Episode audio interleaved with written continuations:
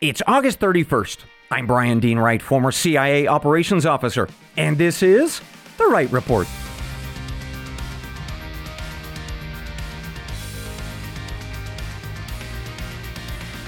Hey, good day to you, ladies and gentlemen. Welcome to The Wright Report, your daily news podcast. I've got three briefs for you this morning that are shaping America and the world. First up, another coup in Africa to talk about, this time in the country of Gabon. So get out those maps and let's talk about what's going on and why you should care. Second, the U.S. government held a big auction yesterday for major wind projects in the Gulf of Mexico. Well, bad news nobody bid, more or less. I'll explain why.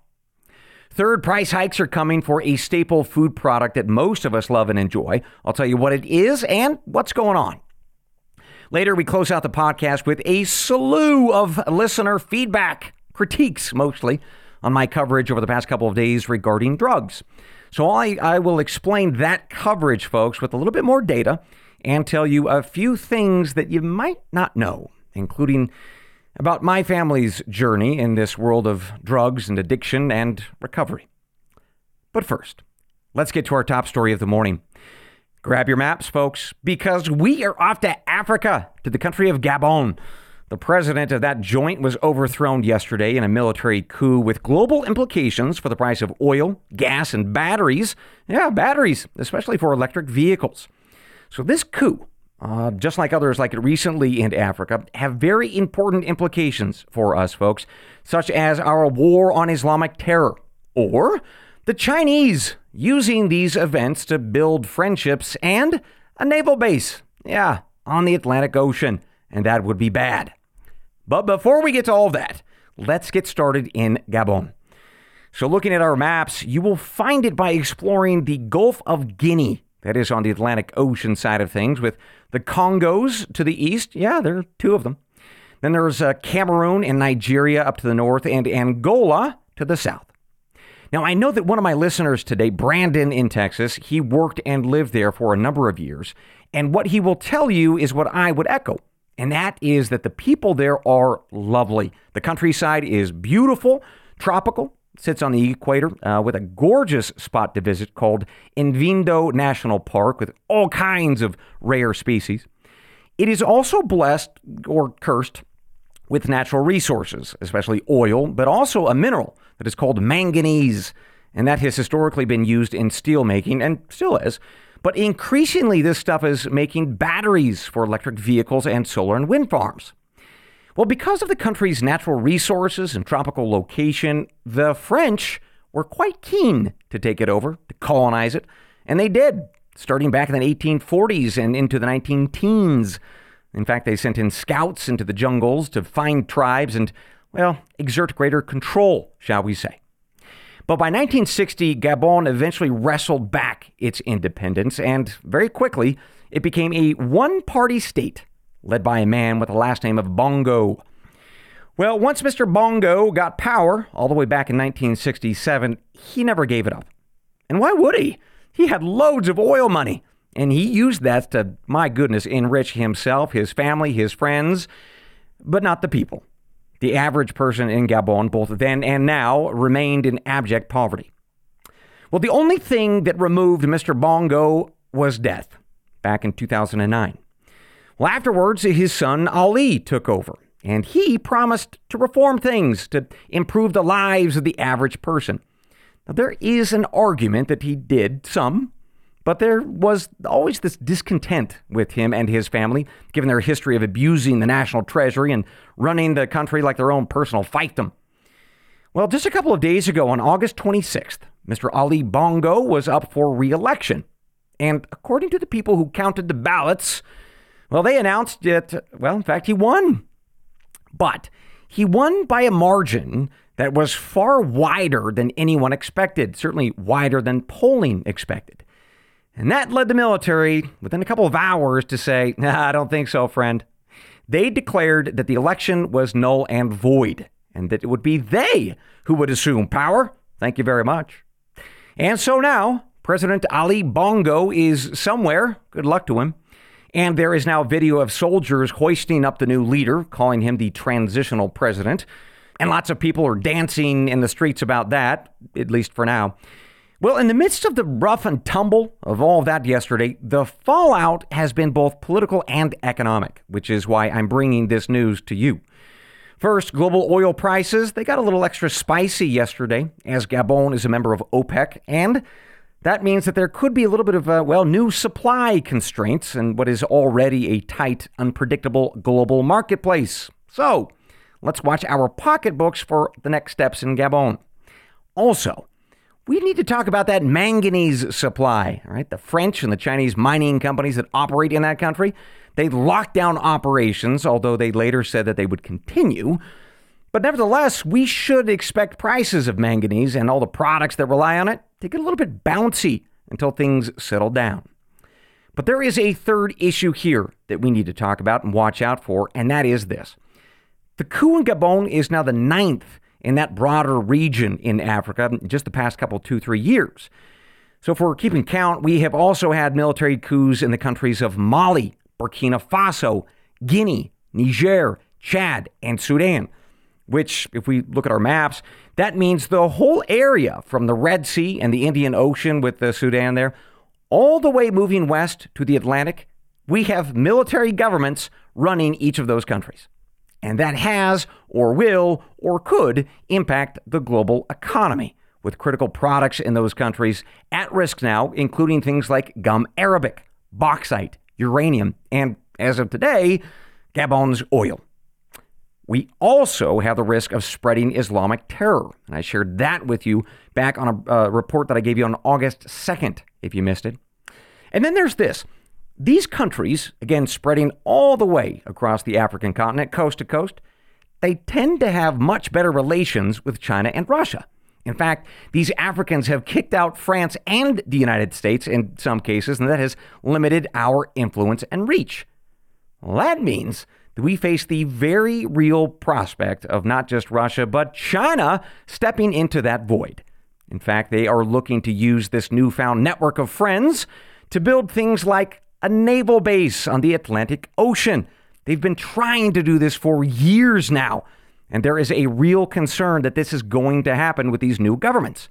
And I tell you, it is a nightmare that the Pentagon does not want to face with Chinese forces not only in the Pacific, but also in the Atlantic. So, that, my friends, is why we need to keep a very close eye on Africa this morning, with Gabon just the latest country of interest to all of us whether we realize that or not. But don't worry. If you can't, I will. I will be watching and I will keep you posted. More to come. With that, let's take our first break of the morning. For subscribers listening at wrightreport.substack.com, no ads for you. Instead, your podcast gets delivered to you each day in your email, along with the transcripts with all the hyperlinks to the facts and data that I have presented. Meanwhile, for my other loyal listeners, thank you and enjoy the following messages, remembering that if you don't hear my voice telling you about a product or service, then I don't endorse it. We'll be right back. Folks, if you're looking to diversify your investments, I have something for you to consider. It's called Masterworks. And here's what they do they purchase modern art by famous creators like Picasso, and then they qualify it with the SEC and sell shares of that art to investors like us.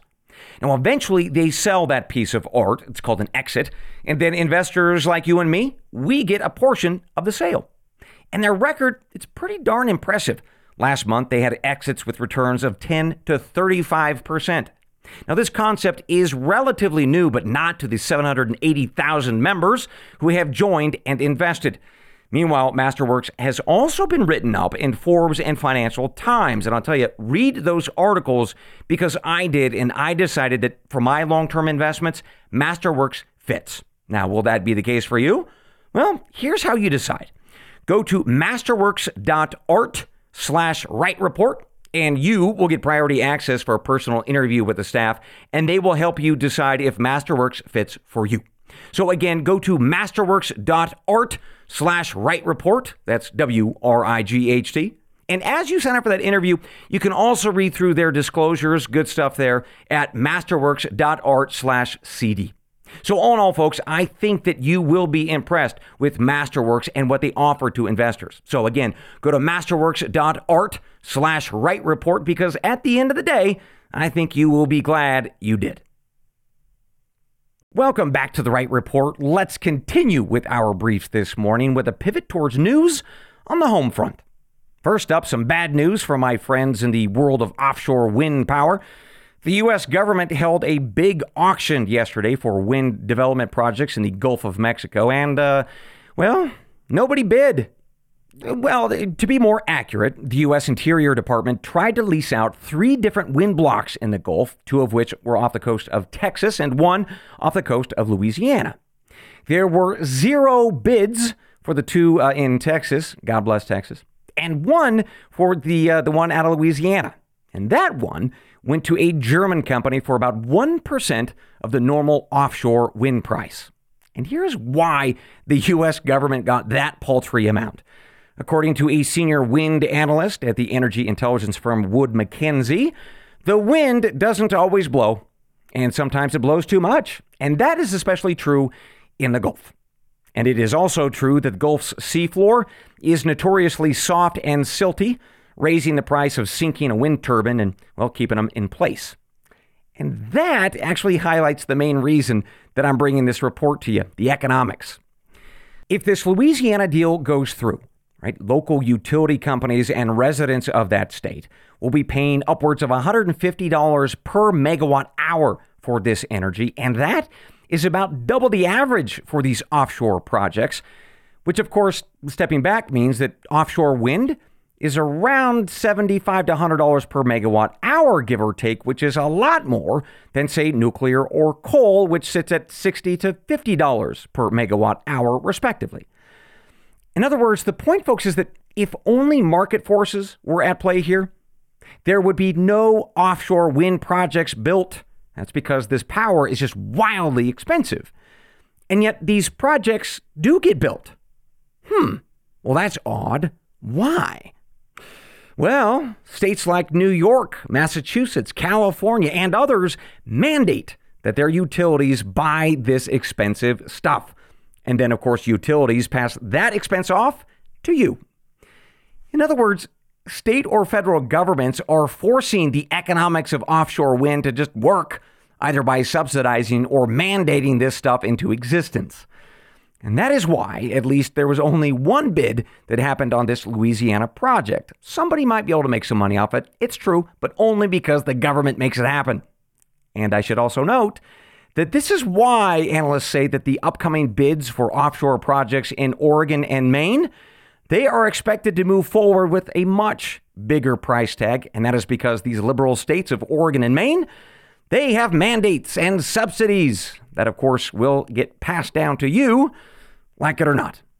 So, keep that in mind the next time you hear arguments for or against offshore wind farms because there's a lot of funny business going on in that business. More to come. With that, let's move on to our final report of the morning. We head north from the Gulf of Mexico to Canada for this one, folks, with, well, some bad news. The price of pasta, it's going up. So you might want to stock up if pasta is your thing. So here's what's going on, starting with something that you might not know. Canada grows about half of the world's supply of durum wheat, which is heavily used in pasta, it gives it that al dente firmness.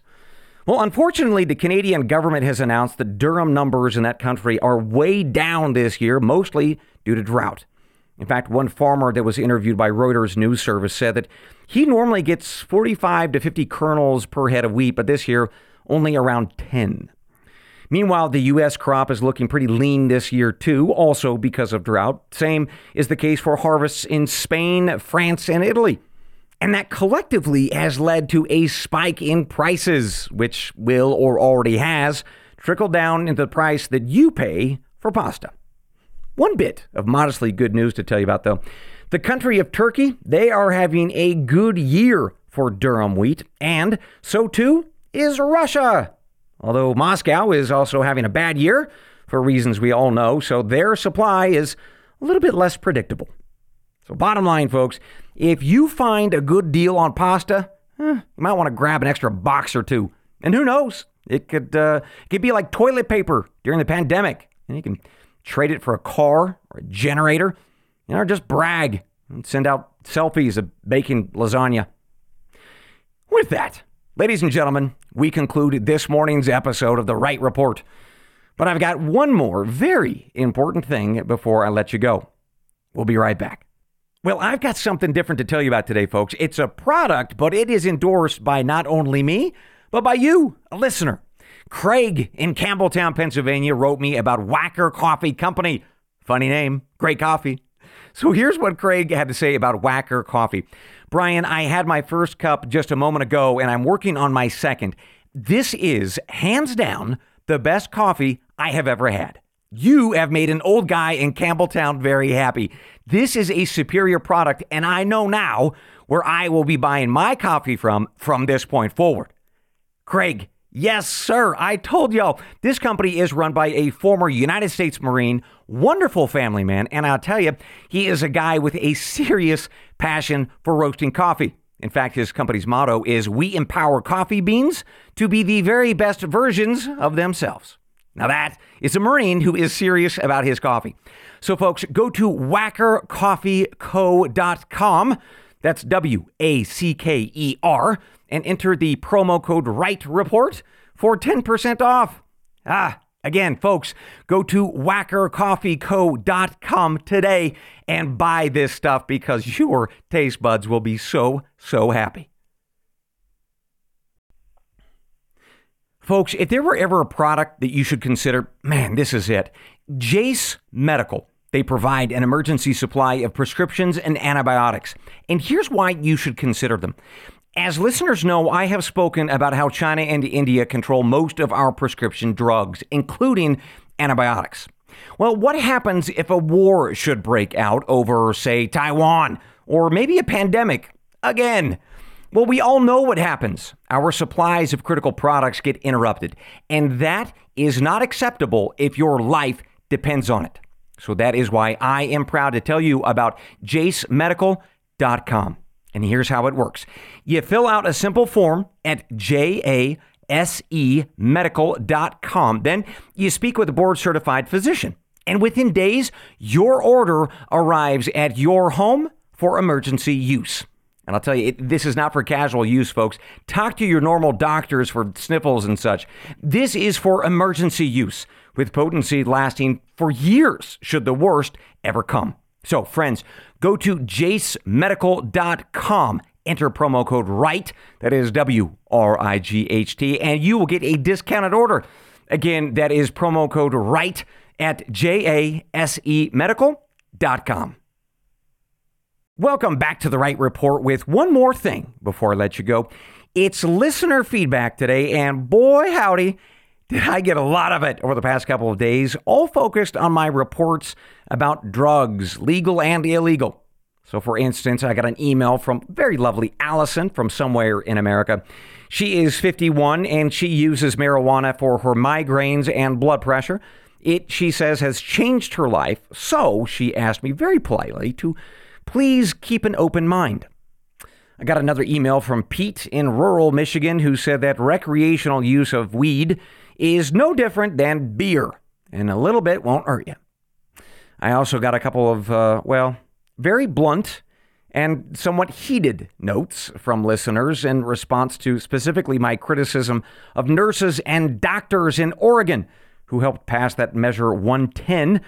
That, of course, legalized hard drugs, and the data show very clearly has led to horrific rises in overdose deaths and crime. So I wanted to take uh, an opportunity to respond to everybody because I confess to you, I was pretty surprised by the amount of feedback that I got on this issue. In fact, I got a lot more than just these examples I mentioned. So let me start with this. As I said yesterday, I continue to learn and educate myself about the medicinal use of these formerly illegal drugs, especially and namely marijuana. But what I am struck by over and over again is research that was flagged in part by the Harvard Health Publishing folks that suggests that medical marijuana might provide benefits. It's true, but it's from a placebo effect. By the way, the links to that are in the transcript. I would definitely encourage folks check that out. But I want to mention something on that. The placebo effect, it is real. It is good. And it is probably the most underfunded area of medical research on the planet, but shouldn't be. Now, as folks know, the placebo effect is the mind healing the body after the mind has been tricked into believing that something will work, and so it does.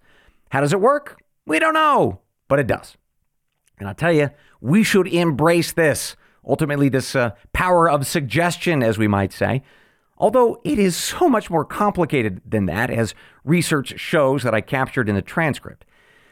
And that is, from my perspective, why we should be just sending a bunch of money at this entire field of medicine of harnessing the mind to heal the body with no pills and powders or potions. Which is probably the reason that we haven't spent a bunch of money on this field. It's because it's not lucrative or profitable if people can heal themselves. But anyway, the bottom line, folks, is that if, if people like Allison get some modest amounts of, of relief from medical marijuana, you know, it frees you from your pain. Well, whether it's science that backs that or placebo effect, well, who cares? Either way, for Pete's sake, do what you want and use it as you will. It's your body, your risk, your choice. Which takes me to my second response to the criticism that I've received. It is true that I am still learning about medical marijuana, but so too are doctors and researchers. And what they're learning is that this stuff is not as benign as drinking a cup of coffee, which is how this is usually sold to us in these ballot initiatives to get it legalized. So, case in point, yesterday the Biden uh, Department of Health and Human Services announced that they were going to ease restrictions on marijuana, categorizing it as less harmful than other drugs. And they said that they were doing this as a step towards wider legalization in this country. But right as the, these folks at HHS were making this announcement, researchers at Columbia University published a study showing that they found significant levels of metals in the blood and urine of marijuana users, especially lead and cadmium. Now, as listeners might know, lead exposure is incredibly toxic, and so too is cadmium. Both, in fact, are disastrous, especially for young people it affects their brains and their ability to learn and manage impulses. Okay, so we should probably ask why is it that marijuana has lots of heavy metals in it, according to this study? Well, as users of this stuff might not know, the marijuana plant is a well known scavenger of metals as it grows. So, yeah, it would make sense that the smokers and consumers of marijuana might be putting that stuff into their bodies or they might not be. It all depends on the grower and the state, which in turn, of course, regulates things like inorganic cadmium and lead. But the point of this Columbia study was that of the thousands and thousands of survey participants from all around the country, right, these weed users were poisoning their bodies, unbeknownst to them. And probably they were assuming that they were getting the good stuff from, you know, from the good growers. Which brings me to my third response to the feedback that I got. Folks, I'm going to tell you something about this podcast that I haven't talked to y'all about before. I could be making a lot of money right now had I accepted advertising dollars from the marijuana companies that have asked me to endorse their stuff.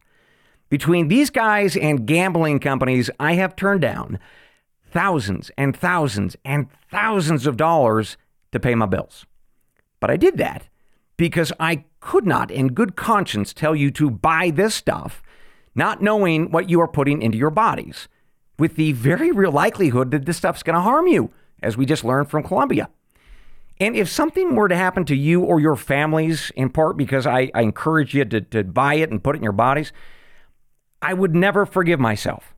I would, if I could use sort of an old biblical analogy, I would feel like Judas taking cash in an act of betrayal. And if you know that story and how it ends, I don't want to be Judas. Plus, there is something else that you should know about me on this issue. It's true that I come from a proud family, a hardworking family, a patriotic family, and a family that has been ravaged by addiction, whether it be booze or meth or gambling, you name it. Going all the way back to the early 1900s uh, when a cousin sold off our wool for the year and they uh, spent it on booze and women and gambling and nearly left the family broke. But in the many years since, it's gotten worse because the drug stuff, the, the types of drugs, they've gotten harder and deadlier. And it has just absolutely ripped and torn at my family. And I'm not even just I'm not going to burden you with those stories. But what I know is that I'm not alone in that. There are a lot of other families have, that have experienced this too, especially rural families over these past 20 or 30 years. And I think that is largely because our factories and farms started shutting down, the mines too. That was mostly because of our government or because of trade organizations shipping away our jobs for cheap labor in China or Mexico. And when that happened, the people in these communities, especially smaller and, mid- and middle sized communities, these workers started turning away from each other, turning away from social organizations, started turning away from their houses of worship. And they turned instead to the stuff that gets them high to escape. And that is a legacy that we are dealing with now and we will deal with for decades to come. So that means that all things being equal, I am going to say no to booze and gambling and weed products to support my podcast. Instead, I'm going to have to hold out my tin cup to you all and swallow my pride and ask you to support me by becoming subscribers or donors via Stripe. Because what I'm not going to do is introduce or encourage you and your family to buy the very stuff that has destroyed my family. Right? We collectively have to stand on principle and reclaim our country and our families because nobody else is going to do it for us. So, this is my part of that broader contribution. And if I may end on a hopeful note, researchers at the University of Montana, they are working on vaccines to help people break the addiction cycle. Right? These shots help addicts, specifically who are addicted to fentanyl and heroin. So, in short, it works by stopping people from feeling high. They get no buzz so they stop using, or it is much easier for them to stop without the cravings. There is some fascinating science behind this with work coming out of not only Montana, but similar work being done in Texas too. I've uh, included some links to that data uh, in today's transcript. So the bottom line is this I will not endorse weed, booze, or gambling products to pay for this podcast. Just not going to do it. Second, I can and will suspend my own experiences about drugs and instead explore just the facts and data about their medicinal usage. That is fair and that is appropriate, and that is what this podcast is all about. And so that is what I promise to you. But finally, in my own personal life, I am going to stick with the advice that I told you about yesterday. It was from my old teacher, Mr. Gary Bush, when he would tell us on a Friday afternoon, kids, don't abuse your bodies. Although, what I would probably offer to my fellow adults is that ultimately, it's your body, your risk, your choice. Folks, if you would like me to answer one of your questions on the podcast, it's pretty darn easy to do. Either donate via my Stripe account, which you will find a link to in the show notes. Just make sure you leave your email and I'll be in touch. Otherwise, go to wrightreport.substack.com, sign up as a paid subscriber, and at the bottom of each day's Substack post, you can leave a comment or ask me a question.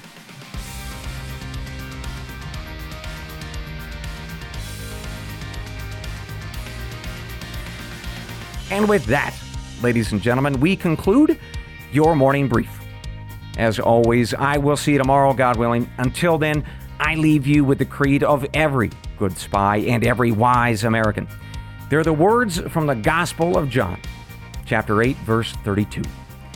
And you shall know the truth, and the truth shall make you free. Good day.